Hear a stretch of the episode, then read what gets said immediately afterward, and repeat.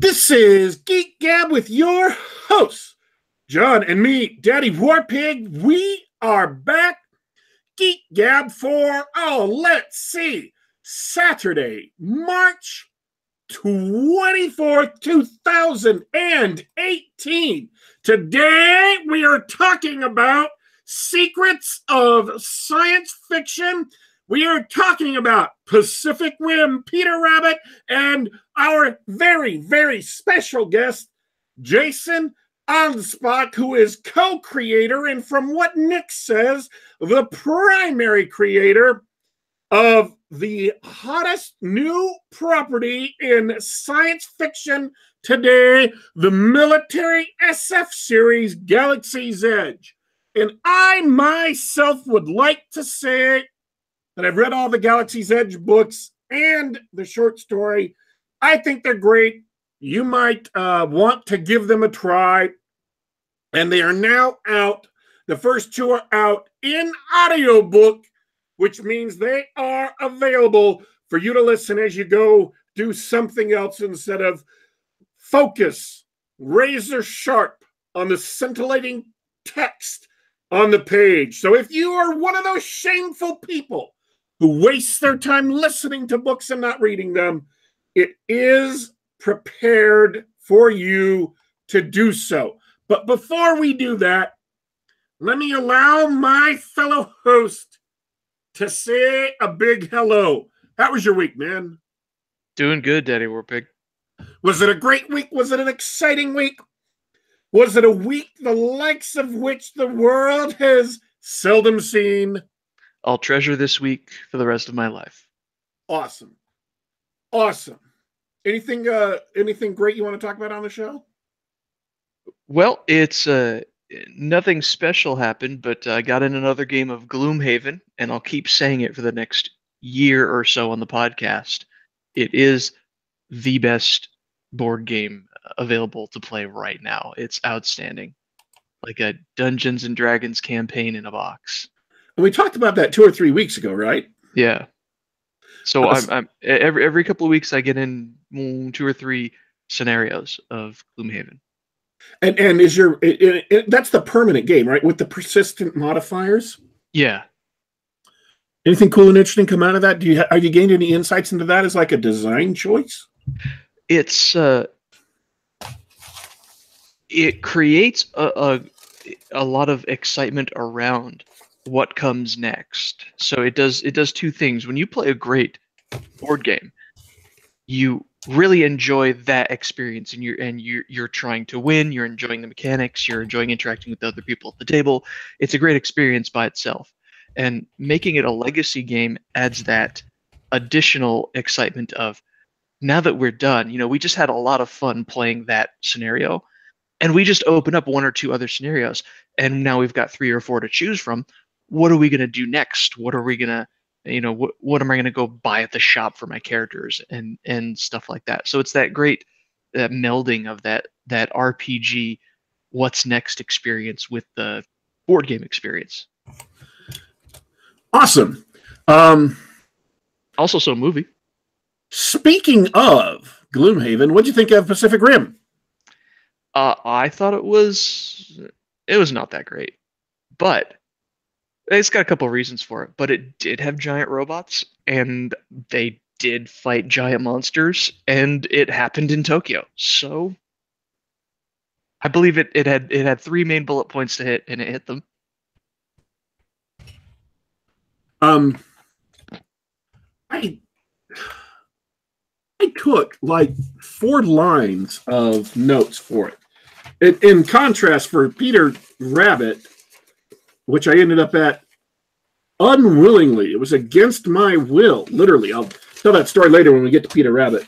I took like four lines, five lines of of notes here. Let's see. Pacific Rim Uprising. Um it's Transformers 5 beginning. If you've seen Transformers 5, the beginning of that and the beginning of this movie are pretty close to the same. Um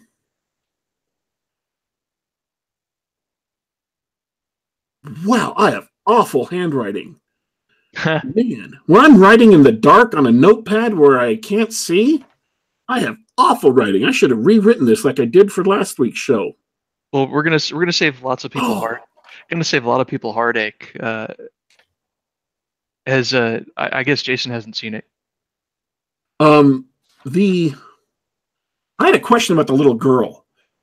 Uh, she built builds her own mech and then escapes out the door. And I counted three people she murdered on the way out the door. She literally stepped on a guy in her mech and then knocked some stuff over and killed two other people. She should not be up for um, illegal construction of a of a Jaeger. She should be up for murder one. Holy shit!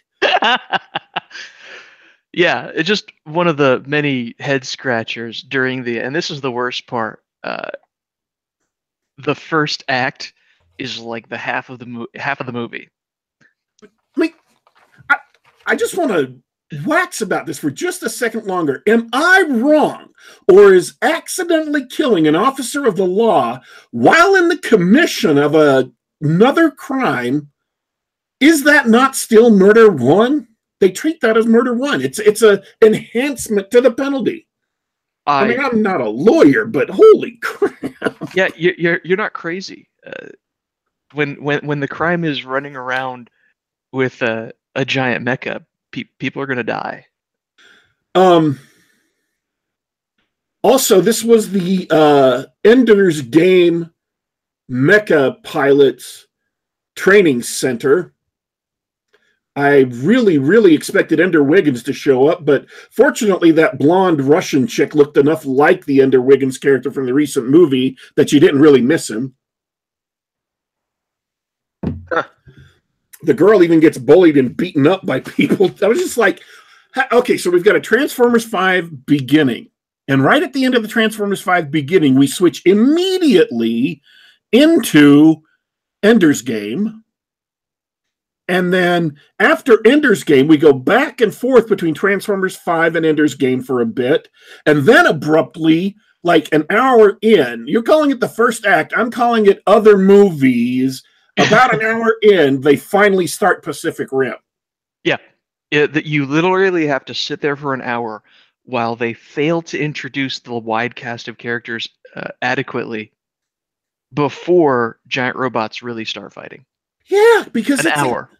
it's it's at the the big secret meeting that nobody's supposed to know about. That the mysterious mech with no name shows up. That you start getting an actual real throwdown, which I mean, was actually a really a really cool story point. They could have opened the movie closer to that. Like, yeah, here's this special meeting of important people, and there's a mech on standby. Oh, but another mysterious mech comes in and assassinates one of them.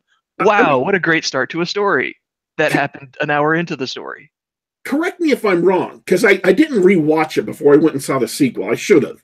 To be a better reviewer, I should have gone. I didn't live with it. Um, but the original Pacific Rim, once you got past the vocabulary lesson for non otaku, where they define kaiju and they define Jaeger, once you got past that, wasn't the very first scene in Alaska with a big mech beating the crap out of a kaiju? Wasn't that the very first scene of the movie? Uh, that was it. You you you started off the movie doing what you came to the movie to see. I thought that was an excellent way to run a show. It's like you came here to see giant monsters and giant robots beating the crap out of them. And so we're going to start this movie off with giant monster and a giant robot. I thought that was the way to start this kind of movie. I mean, you don't make a romantic comedy and start with the beach scene from Saving Private Ryan and then splice in bits from, I don't know, Neuromancer, let's say. And then finally, halfway through the movie, you introduce the man and woman and they have a meet cute, and you're wondering, well, wait a minute. What's happening with all the damn Nazis? Why are we in a cafe in Western Iowa now?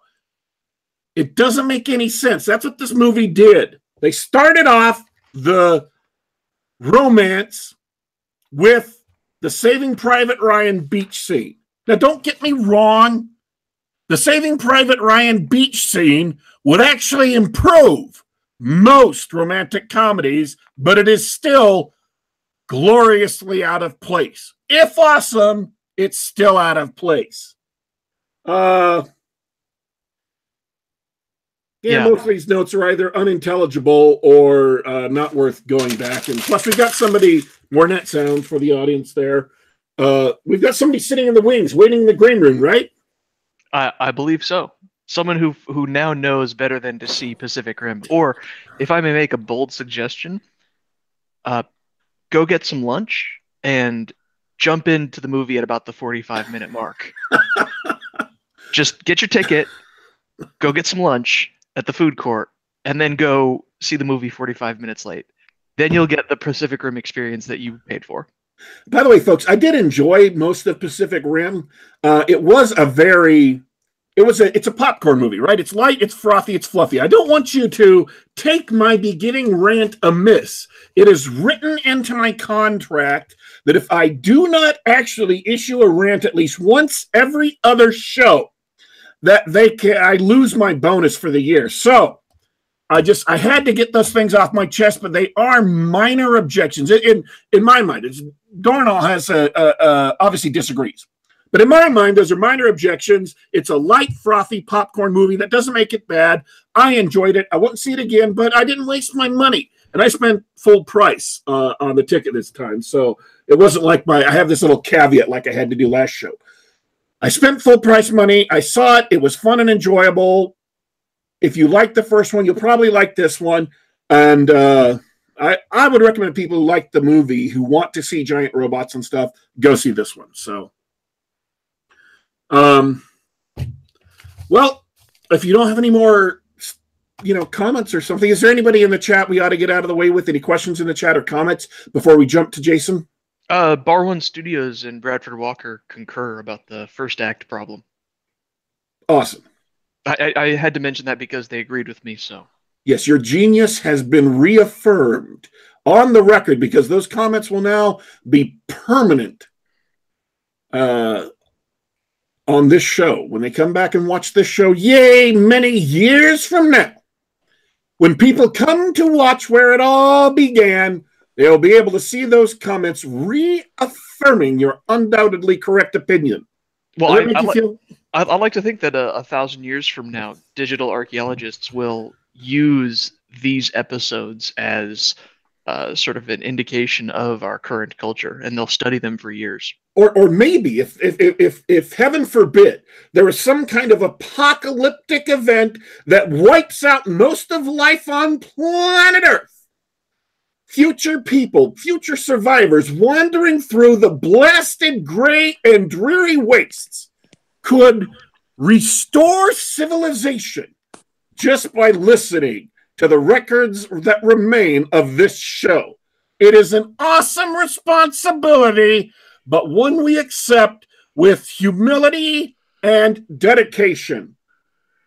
Jason, how was your week, man? My week was was pretty good. And you're right, this is a big responsibility. Although I think in a thousand years, all digital content will be considered just lost Beatles songs. Let me ask you a question real quick. Is there anything in my introduction for you that I missed that you would like our audience to know? No, I, I believe in being mysterious. So the less you say, the better. So that that letter that you sent me from uh, your secret email address at MI6 in the British intelligence service, I probably should not mention on the air. Right. Yeah, that was just for you to have a proper sense of awe over who Okay. you were talking to. I will not mention that on the air. Thank you. Now, from what Nick said, I like jumping back and forth. I love being in the driver's seat. I can just jump, jump, jump to whatever topic crosses my uh, ADD addled mind. Um, we were talking to Nick a couple weeks ago. You just had a brand new child. Congratulations. Thank you. Yeah, congrats. She's Uh, still pretty new. She still has the new baby smell. and uh, you uh, couldn't because you were uh, sleep deprived or whatever with a little kid, brand brand new little kid, and so you couldn't come and be on the show with Jason. We all understood that. just about everyone in the audience understood it, except for like one guy somewhere in Texas, and uh, we kicked him out. So Yeah, I know that guy. understood that. Um, and so we appreciate the chance for you to come back and actually get the discussion we didn't get the first time. But on that show, man, that is a long windup to a question. The question itself is really short, but the windup got to be a lot longer than I thought it was. It's I not mean- the destination; it's the journey. Is, is there anything else you should you think we should stick in this windup to the question, John? No, no. Okay. So when we were talking to Jason, he was of course talking about your groundbreaking, brand new science fiction, military science fiction series, Galaxy's Edge, which I described on the show as being what if Star Wars had been written by David Drake? That instead of writing Hammers Slammers, he had been hired to write Star Wars. What would have come out of that script meeting is Galaxy's Edge. I think that's a good, accurate portrayal. That's uh, exactly what, at least with Legionnaire, we were going for. Uh, was saying we want to put stormtroopers in Afghanistan and see what happens. By the way, we're still in the windup. I haven't actually got to the actual question yet. It's all part. It's all part of the Maloo. It's fine. It's a legendary, legendary windup. I think this is the longest windup we've had. But to get to the question, and now see, I'm pondering in the back of my mind whether I should just drag this out some more. How irritated I could make the audience before they just quit. They quit in rage and like break their tablets over their knees because they can't stand it. That I'm just waffling instead of getting to the question. I, I'm not do, going to do that, but I'm thinking of that. Well, I kind of think your goal should be to make this whole show happen and only ask the one question. Ooh, that would be awesome. no, no, we're not going to do that. No, go. We're we're putting that on your tombstone now. Daddy Warpig. He was all wind up, no finish. Um, retro me, Satanis. Uh, get behind me. Temptation. No. Um, no, the question is this. Mm, What Nick was saying was that when it comes to writing these novels, he's the blithe spirit, the bloodthirsty and I am interpreting his comments and adding some editorial overtones. I am not exactly precisely quoting him. So if this language is too colorful, please don't don't lay it to Nick's charge.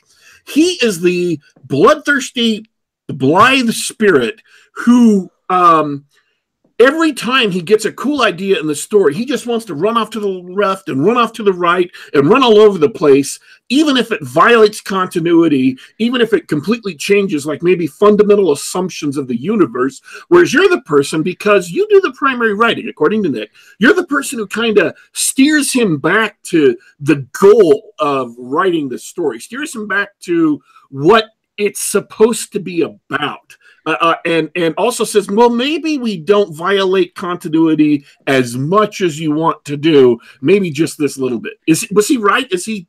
Am I, or at least whether he was right or wrong? Am I accurately reflecting the reality of your process?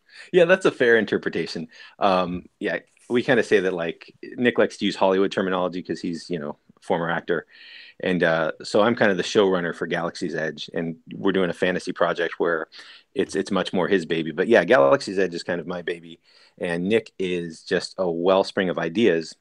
But sometimes he has an idea that he falls in love with so much that I'd be like, and then this happens, and you know, it's basically you know the end of the Newhart show, right? Like it's basically like, okay, so everything else was just a dream. He's like, well, maybe, but it's cool, and you know, uh, so so that is that is accurate. Um, I am a big kind of canon geek, and continuity is important to me. I I was like uh, big into the expanded universe for Star Wars, and I and I spent a lot of time memorizing that, which has now been stricken from the record. So it makes sense to me for everything to build on top of each other. I think anyone who kind of grew up with what like comics or, or things like that, you get this weird obsessive just fixation on continuity and well would this character really do this is that really right because 300 issues ago you know that's that's how i am What? Um, now I went and bought the book that you mentioned on a different podcast that inspired uh, Legionnaire, Mhm. the mostly true story of um, house to house battles in Fallujah, right? Fallujah. Okay, I haven't read it yet because, as you heard while I was doing our pre-show discussion, I am insanely busy pretty much all day. Mhm. Uh, I said Nick is, is of all the people I know, he's almost the hardest working guy, almost the hardest working writer I know, and writers as a whole. But folks, you got to know this, okay? I'm going to tell you this. If you're not a writer, you will learn this, and and you want to take it to heart. Every single writer you ever met, if they're actually a writer, they are the busiest people you know. They are busier than everybody else you have ever met, than any other professional you have ever met. Okay. John C. Wright, busy all the time. Nick Cole, busy all the time. Larry Correia, busy all the time. Writers are never off the clock, ever. Now, Yeah. There was a something I was going to. There was a point to that. I got lost in my own brilliant thoughts, my own Well- brilliance. Well, I don't know, except for Nick maybe, because judging by his Facebook feed, he all he does is drink bourbon and let Jason do all the work. No, no, no, donuts, donuts. You forgot the donuts. Eh, donuts. And he has a he he he goes and helps out his wife Yeah, occasionally. he helps her. He helps her get to the operas. whose whose and- name is Nicole, right? Isn't that great? Nick and Nicole Cole. Wow. Yeah, her first name is his entire name. I don't know how they arranged that, but I'm sure they were chortling over the cuteness when they were going to the to register at uh wherever it is, the donut shop. I'm sure that's where Nick registered for his wedding. we are so far away from the point I wanted to make. I don't even remember what country the point I wanted to make is in. Uh, something about our, our wonderful guest being busy. Yes, but there was something after that. There was there was some interesting question, the answer to which would have provided our audience some entertainment and some education. Now, don't get me wrong. I gave them a little bit of education about the writers are busy spiel, so they know writers are always busy. Even I, who am not a professional or published writer, am busy all the time. Nick is busy all the time, and when I wrote to Nick one day because he sent out this email asking, "Oh, by the way, what are you doing?" I listed all the things I'd done in the last week or so. He said, Wow, you are really busy. So, Nick, who's a super busy writer, said that I was impressively busy. That's how much more busier than super busy writers I am. But that, I've actually completed that loop. I've closed that loop. I've made the point I want to make. But even so, that point was just a small point undergirding a more fundamental point, which I've completely forgotten. And it's your fault. I don't know why, but it's your fault. I can't help you. I kind of tuned out and started thinking about myself.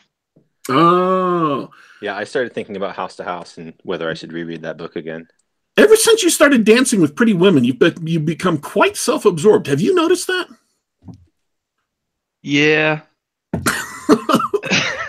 Jason, save us from this conversational morass. Say something interesting. J- Jason, I think you confused someone in, in the in the chat by talking about this being your fantasy project. So Oh no! Oh yeah, yeah. No. Well, so this, that, well, it kind of depends on what you mean by fantasy. So, this is my fantasy project in the sense of this is what I always, always wanted to write. And um, when I was talking to Nick about it, and we were talking about doing collaboration and the advantage in writing and marketing that could come from that, he was kind of like, "Oh yeah, sure, I like Star Wars." Um, when I talk about fantasy in the epic sense, that's something that we're working on right now that hasn't been published yet. Um, Oh, which wait. which is going to be our Anspach and Cole epic fantasy. Are, are, Um, are you that doing, that's Nick's Nick's baby. are, are you doing something that's like Star Wars, not Star Wars, but with another big, huge property? I don't know that it's going to be that necessarily. You know, Nick had Oh. kicked around the idea of Tolkien, not Tolkien, but he was going high art, like legitimate Tolkien, not Tolkien. Um, I, I was hoping you'd say like Game of Thrones, not Game of Thrones, because that would be awesome. If the two of you got together uh, to write Game of Thrones, not Game of Thrones, that would be rad. I think that would be closer to what we're looking to do. Certainly a, a D&D vibe. You know, you guys know Nick is an absolute D&D junkie. Like he would leave his family and just play D&D in between naps for the rest of his life if Yeah, that I- was tenable. I think I think when we had him on the show, it was we were talking about D and D before the show, and he said, "Yeah, we don't have to talk about the books so much. Let's just talk gaming." yeah, exactly. That's that that's him completely. So so um I think that what what we're working on is going to be perhaps some of that, but more the epic D&D campaign that's been in his mind forever turning into a series of novels. Um, let me ask you, as far as do, should we stay on the Galaxy's Edge thing? Because I do have a couple of questions for it, but is that Yeah. getting too boring? Have we have we plumbed the depths of that yet? Well, I I haven't read it, so so I like to hear more about it. I haven't read it. Awful human being. I don't just read. Terrible. I'm terrible. No, it's, it's encouraging. It's I don't even listen. That people I- I haven't don't- read it yet. I'm- I'm really more- more people to buy it. I'm really I'm really excited that you guys have audiobooks now, so that I have one more uh, product to not listen to. I I think listening to books is worse than than reading them. Uh, there was one exception. I, I'm curious to know who you got to read the books because uh, I did listen to the first series of unfortunate events, which they got Tim Curry to Mhm. read, and that that was. I mean, if you're gonna have someone read your books, yeah, Tim Curry's high on my list. Yeah, we ha- we got Oprah.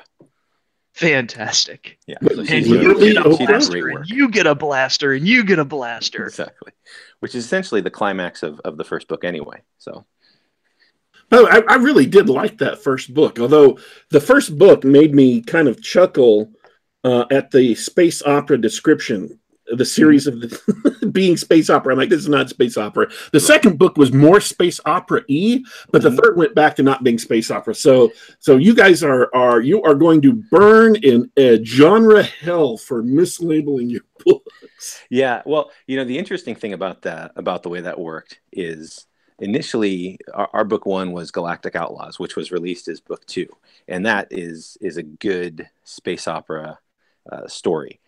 Um, what I was writing when when I wrote Legionnaire was initially going to be a standalone, and then it was going to turn into kind of like a, a little trilogy. Just hey, I'm going to follow some Legionnaires, and that book was finished first, and we had our art, and we were about ready to launch, and we said, well, hey, let's let's let's launch Legionnaire, and see how it goes. Let's test our theories on marketing.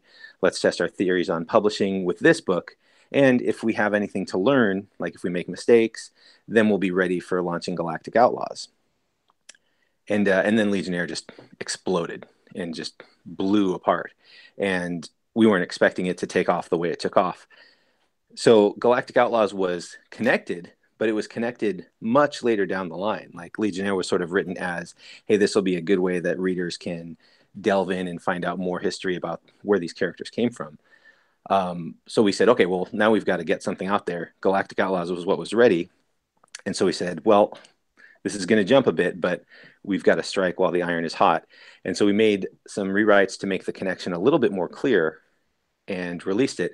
And then book three was what was initially going to be book two in that side separate series following the Legionnaires. And so we spent a lot of like time grinding and talking and reworking everything to figure out, okay, how can we make this all work together? Because now, as Nick liked to say, we're riding the back of the tiger, and the one thing we can't do is let go. See, I think that you guys uh, may have benefited unintentionally from that confusion because I'll have to disagree with you. I think you're wrong. Oh, Um, well, maybe I am. That happens a lot. I think Legionnaire was the perfect book to start the series with, and I'll tell you why. Good.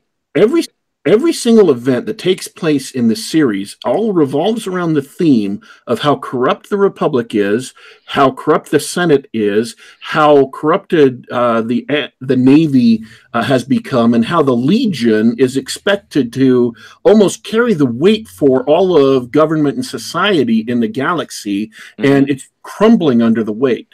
And the perfect way to introduce that theme, the underlying series of events that happen, all happen because of that. Legionnaire was the perfect way to introduce that. I think if Legionnaire had not, and it illustrated it far more vividly than anything else that I can imagine you have uh, you would have done. And Mhm. so, starting off with Legionnaire, not only did you get the origin story of all these characters, and they all go in different directions from here. Devers goes in a different direction, and Wraith goes in a different direction, and you know the squad goes in a different direction, um, and uh, his XO goes in a different direction, and so you established where they all came from, where they were all united, and then sent them off into the galaxy, and it perfectly established why the Senate is corrupt. It perfectly established all the things that happened later in the series.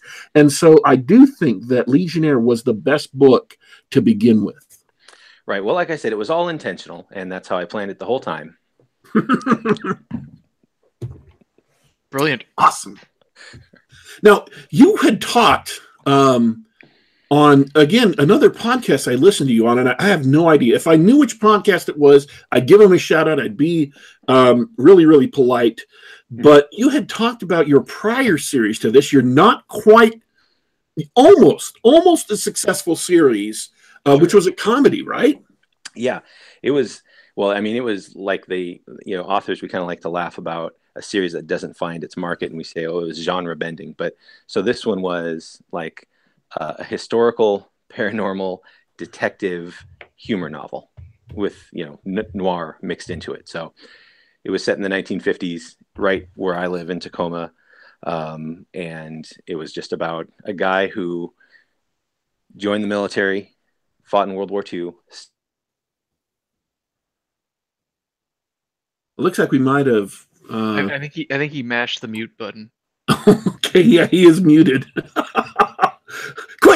Something clever and awesome to say. This is your stick, man. I'm just here. I'm the sidekick. Go, go, go. Uh, well, I mean, he mentioned that he's in he's in Tacoma, so I think maybe it's a security measure to prevent him from giving away too much personal information on the show by accident. Is is Tacoma really as awful as you guys were saying before the show? Were, you weren't leading me on, were no, you? No, it's it smells. It, it really does. It it comes right up from the sound, right up from the sound, and it's it's sort of at least uh, you know for uh, long a lot of its history, it's like a, a sister city to Seattle, and and they both compete for business at the port, and they competed for you know years and years. Uh, I, Right. I believe they've had some sort of agreement for the past few decades, but I'm a little fuzzy on the history. I've only lived in the area for six years. Yeah. Well, Tacoma still has Washington natives. Like Seattle is Seattleites, they're not Washingtonians anymore. Like I think there's almost as many people from out of town. So they're losing Yeah. their Washington cred. What I thought was hilarious about you guys describing Seattle is that all the refugees who can't afford the high prices in Seattle are fleeing to Tacoma. So everywhere else in the country, rich hipster assholes move into a neighborhood and price everything too high, and the natives have to flee. They call this gentrification. Mhm. But in Seattle, they just live there and everybody else is fleeing Seattle. It's reverse gentrification. They're not moving in, everybody else is just moving out. It, it- it's awesome. The hipsters have finally concentrated their mass so densely in three urban locales, because this is also happening in San Francisco, that they are literally repelling every other form of life. They are being ejected at high speed. If if you stand too close to Seattle, you can see middle class and upper middle class people being flung out of the city at the speed of sound because this negative mass of hipsters has overwhelmed the normal force of gravity in the Seattle area. It's awesome to contemplate. And if you're if you're talking about Seattle hipsters, I think repel is the correct word. Yeah, I, Yeah, I would okay. I would agree with that. Before we had the tiny little, well, I feel good now. Now we know what the uh, technical problem is for this episode. I, I'm glad we got it out of the way at the end of the episode. Yeah. So, uh, before we had a tiny little technical problem, you were talking about your. Uh, he went to World War II, and then things went And muted then it after disappeared. that. And then, and then I just left it to your imagination. right. So he stayed he stayed on through the Marshall Plan. He comes back. Everybody's married and the baby boom's going on, and he needs to make a name for himself. He decides to do it by becoming a private investigator, helping returns, which are ghosts that sort of come back after death. It's like commonplace. Like no one thinks twice about a ghost coming back. It's just part of heaven's administrative side. You know, before you check in and go to your final destination, you kind of go through customs, and it's like I forgot to tell my wife where the keys were. All right, we'll go back and tell her. Um, that's how this world is. I just want to. I want to defend myself real quick. It may be true that I lost my own conversational thread earlier in the show, Mhm. but in what you just saw there over the last three or four minutes is not only did I remember Jason's conversational thread so that I, as a good host, can allow him to pick it up, I remembered the exact words of what he was saying throughout all that nonsense of Tacoma and Seattle and everything else while we were waiting for the technical problem to get addressed. I remembered the exact words he was saying when he cut off. And went right back to them and pulled it up and started a conversation. Now, I know that the unusually intelligent and attractive members of our audience will no doubt know this already, will no doubt have noticed that already, but that is for new people to the show. I may have besmirched my reputation by losing track of my own conversation earlier, but I think I have fully redeemed myself. Gull dang it. It's the mark of a true professional. You're the professionalist. It sounds like something that would be hard to boil down to a quick and easy sell on Kindle Unlimited or Amazon. And now, Yeah. don't get me wrong, it sounds fascinating, but it sounds like it'd be hard to boil down unless you went the urban fantasy route. Just tell people straight out this is a historical urban fantasy, urban fantasy in the 1950s, and then wave all the other complicated stuff away. Just focus on that. Yeah, that's it. And it's had its most success being marketed as a humor book. Um, but that's exactly it. So so that that series is one of those series, and there's probably a lot of authors that have similar experiences where they wrote uh, some very good books, but it just didn't connect with an audience, either because they didn't know which audience to send it to, or because there was just too much. Um, you know, that one I launched like every other author launches. I know Nick talked a lot about this last time, but just sort of like, hey, who wants to buy this book? I was excited for it to be out, and it surged for a while, and then it died, and then I remarketed it, and it surged some more, but the same problem would happen over and over again. Um, now I know why. You know, I didn't pick one genre, and I didn't try to target it specifically to those genre readers and deliver what they were looking for. But that that's what happened to those that trilogy of books. It's it's still fondly looked at. Um, it'll be put into audiobook hopefully this year. Um, but you know, it's just one of those things. So that was my my trial run at at writing, and it went well. I think it went better than what I expected, which was for it to sit and sell like two copies to my family and then just sort of fade away. Um, yeah, I think the first book sold ten thousand copies total. Um, the last time I really checked, but Galaxy's Edge blew up, and now that's what I'm doing. But there's still this dedicated group of of readers who will email me every once in a while and say, you know, are we going to get a book for? And sort of like, there is there's a financial metric to to using your time, and and book four will eventually pay for its cover, but that's about as much as I'd expect. I, I was that guy for the Primal Order. Uh, it's a role playing supplement published by Peter Darley, who founded Wizards of the Coast. It's actually published by Wizards of the Coast a couple years before Magic. So this is when they were a tiny nowhere company that no one had ever heard of. I bought their first project. I loved their first or product. I loved their first product, and I was so. Uh, I was so enthralled by the product that at Gen Con in 1997, so this is now like four years after Magic has come out, four years after Magic came out, took over the company. They were announcing they had bought D&D. They paid for the Violent Femmes to come and do a concert because it was Gen Con's 30th anniversary. I was there. I saw the Violent Femmes in concert. I had to go to frickin' Gen Con to do it, but I got to see the Violent Femmes in concert. It was awesome. But I was that guy who Magic didn't care about. They bought Dungeons and Dragons, which had been bankrupt. TSR was bankrupt. They bought mm. TSR. Dungeons and Dragons was about to go away. It, it- it is an event with literally world-shaking ramifications in the role-playing industry. I didn't care. All I wanted to know was if Peter Darley. I can't believe I actually I, I, asked this question. I didn't get a chance to ask it of him, but I asked it of a wizard of a Wizards of the Coast staffer. If Peter Darley was going to, having made the Primal Order, if he was going to create other systems for the governmental order, the underworld order, the military order that were mentioned in the Primal Order, and I, I I should have realized that the answer was going to be no, that the answer was always going to be no. That as soon as they started making Magic the Gathering money, mm-hmm. They were never going back to getting sued by Kevin Siembieda again. but you still hold out hope. I, I actually do. I really seriously, honestly do. I'm not lying. That's not a bit. That's not a joke. In the back of my mind, every now and then, I wonder what it would have been like if he had been able to make it. Because the Primal Order is one of the single best role playing supplements that have ever been produced in terms of concepts that will uh, are extremely useful. I'm not going to go into it. I'm not going to sell you on it, but um, and the Primal Order, the approach to deities in the Primal Order influences me today to where the big secret project, one of the core planks underneath one of the core planks of the secret project. So there's big secret project, little core plank. The core plank underneath that is the Primal Order. Hmm. So there it is. So there it is. Yeah, but but at least you understand, right? Yeah, that's Absolutely. the difficulty. Say you only have so much time, and you can do something that will be very profitable use of your time, or something that is not quite so profitable. you you have the exact same problem that Peter Darley did.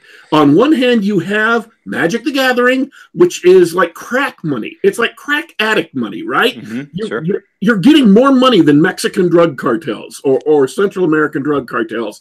Or on the other hand, you have this really, really niche, never very popular, gotcha sued by Palladium product that really nobody talks about except that kid over there who is so excited by it that he can't even tell you.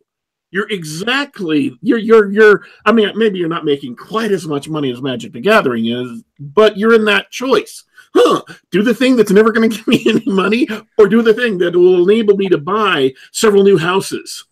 but but you know and, and and that is really the dilemma but you empathize with that kid because i think we've all been that kid. Like so so i don't i, I feel bad shutting down that kid because i've been there right? Like i remember when uh, magic was hot and everybody was playing magic and i would be like but don't you guys want to play the decipher star wars ccg which was big in its own right. And then um and then that goes out and dies with the prequels. I'm like well we, we can still play, you know, just nobody wanted to. I- I've got friends who who play. Uh, I think it's on the edge or over the edge. One of them is the role playing game. One of them is a collectible card game. They love the collectible card game, um, and nobody played it uh, just a couple years after it came back. And now it's been twenty years later, and he still loves that game and wishes he could find people to play it. And I'll tell you why. This is the thing he loved the most about it. You know, everybody and their and their dog was hawking um, Magic the Gathering cards, and they were like in pristine condition. That was really Mhm. important. They were getting tons of money. Well, what Over the Edge did is part of the rules of the game. You could not play the game unless you went through the deck and signed every card individually, uniquely. Interesting. And then what you would do is you would do an ante like they used to do for Magic the Gathering, where you Right. would pick a card out of your deck, they would pick a card out of their deck, and then whoever won got that card. Well, they got a card if, let's say, you lost. They got a card, not that you would lose. I mean, obviously, you would be way too skilled to lose. So let's say I lost. That other person would get a card with my unique signature on it, and then they would sign it with their unique signature and it would go into their deck and they could play with it and maybe lose it to someone else. I have seen cards with like eight people signing it. Um, you became part of this little community hmm and you built this community by losing your cards and gaining other cards and your deck was constantly changing and every time you pulled out your deck you had an utterly unique deck that was utterly uniquely yours that um, was signed by all the people that you ever won against Mhm. um, and he loved that part of it that was almost better than all the mechanics of the game which he also liked Mhm. so you know i get that i do Right. Now that's a cool concept. That's one of the best uh, ideas I've heard for a game. Um, okay, we have got about we've got about three more minutes with you before we have to jump into Peter Rabbit. Oh yeah, Peter Rabbit. I saw it. It was an accident. I'll tell you why. Um, but I, I'd like you to hold on till after the show, and we'll uh, we'll uh, to ask you a couple questions. Uh, but before we do that, is there we can give you fully three minutes for anything you want to say. Uh, Well, I, I, I have one really quick question Yeah. uh, first about the about the paranormal detective story, which sounds awesome. I would be one of those fans if I read books. um, is is the name of the series Ghost Dick? It is not. It is not. It's funny, but it's not that kind of funny. Okay, because because now in my mind it's Ghost Dick. And and and really, if I were to rebrand it and, and just go just go a little bit a little bit edgier, because it's written like a wholesome 1950s stage play.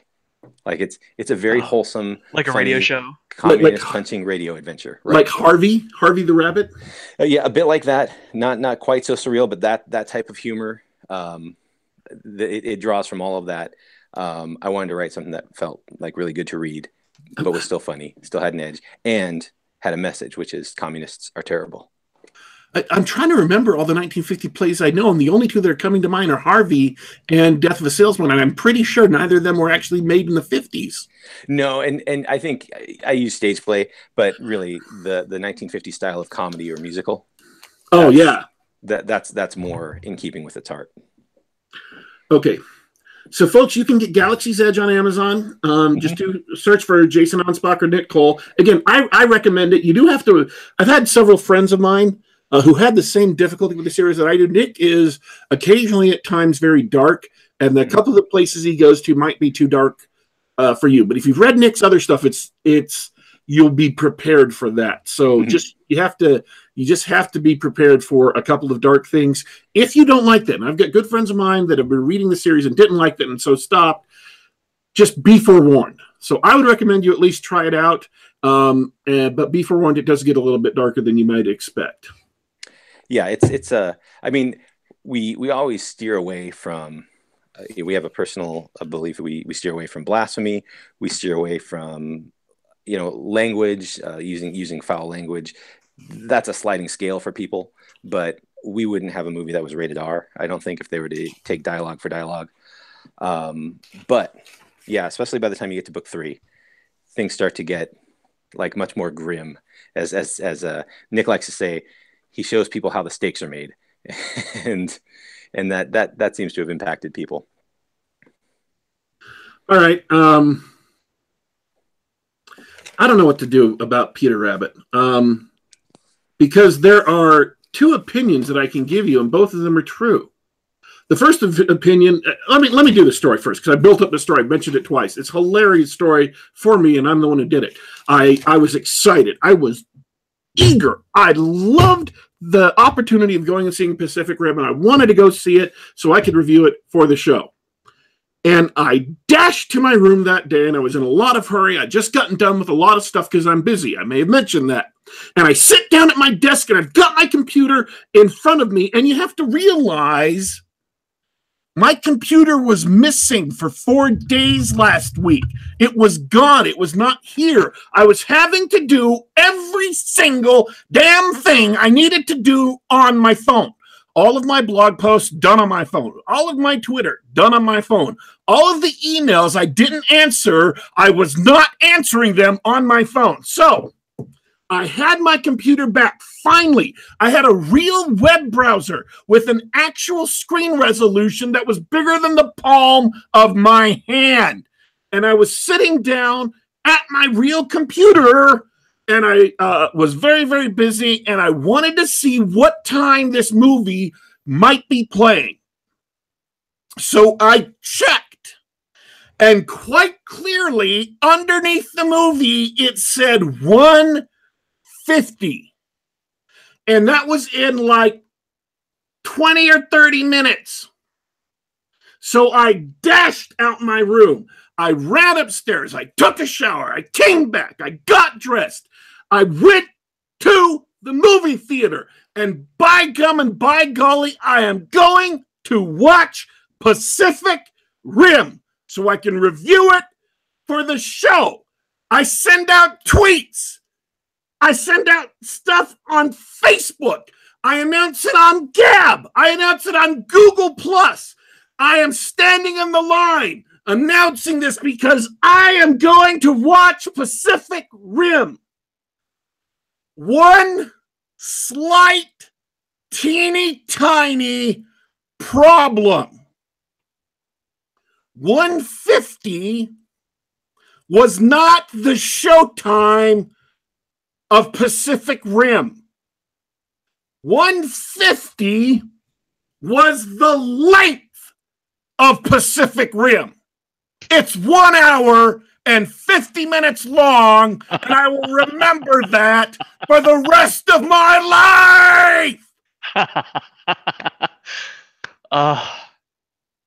It's playing not at 150, not at 250, not at 350 or 450 or 550 or 650.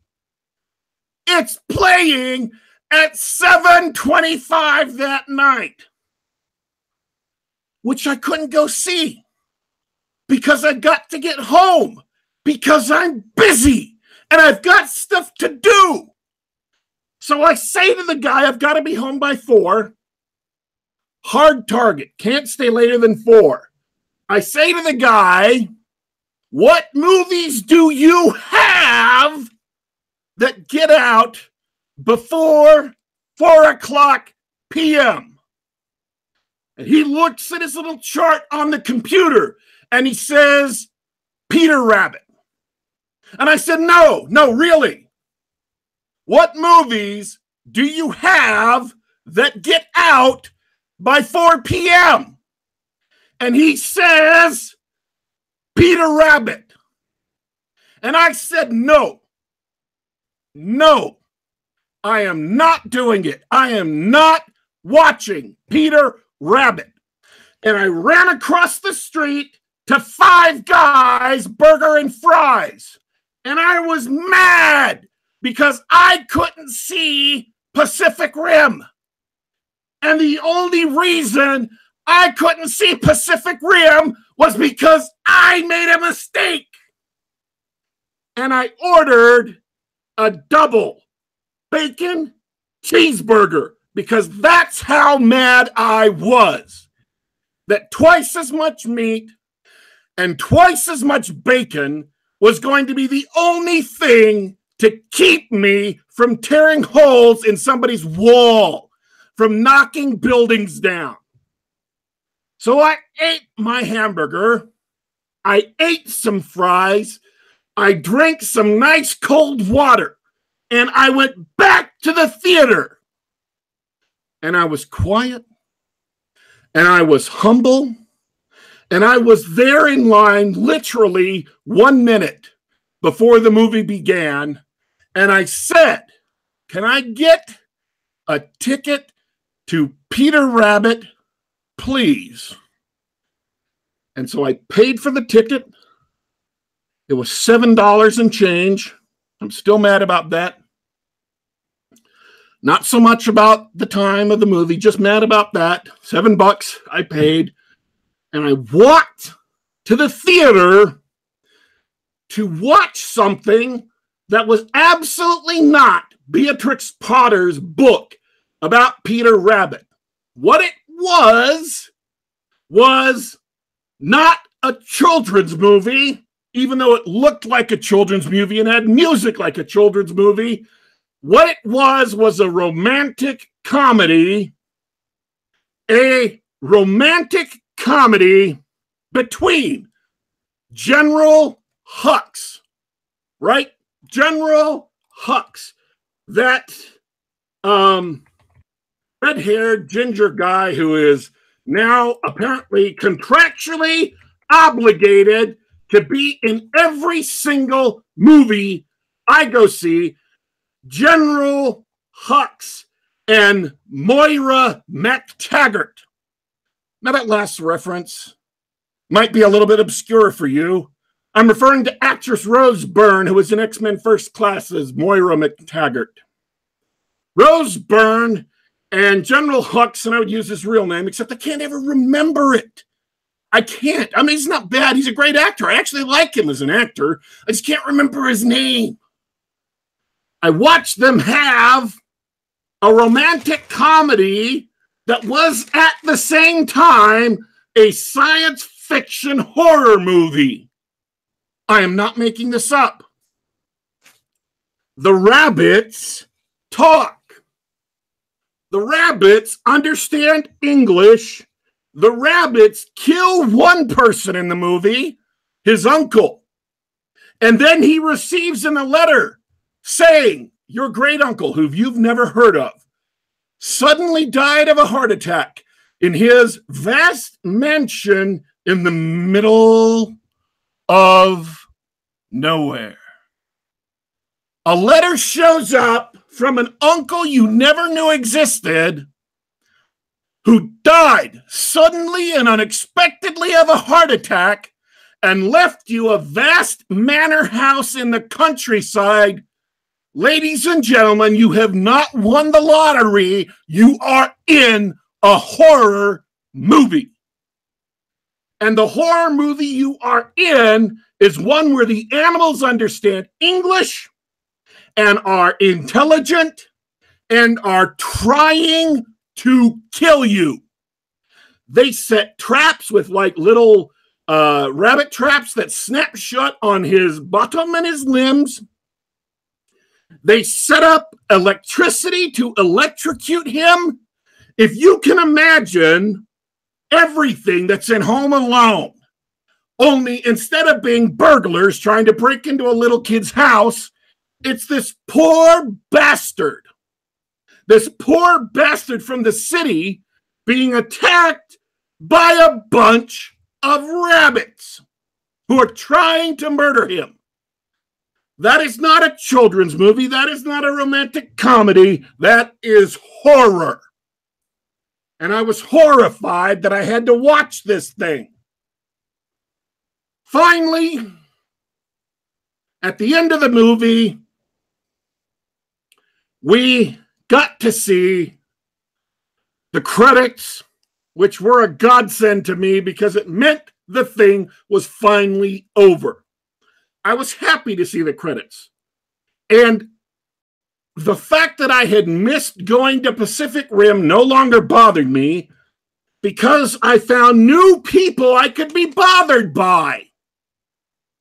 I was, I wrote four, four pages of notes for this review, and I haven't used any of them because I just don't care enough to remember specific details other than the ones I have given you. So, so if what I have told you makes you seem like you want to go see Peter Rabbit, go for it. Knock yourself out. Go see Peter Rabbit. Love it and enjoy it. If not, if not, go see Pacific Rim because it really is a much better movie. Any last thoughts, Dornall, before we take off? Uh, yeah, I, I don't know about Pacific Rim, but uh, it was a great show with you guys. I'd like to thank everybody in the chat for hanging out and chatting with us, and special thanks to Mr. Anspach for joining us for a lively discussion. Special, you're welcomes.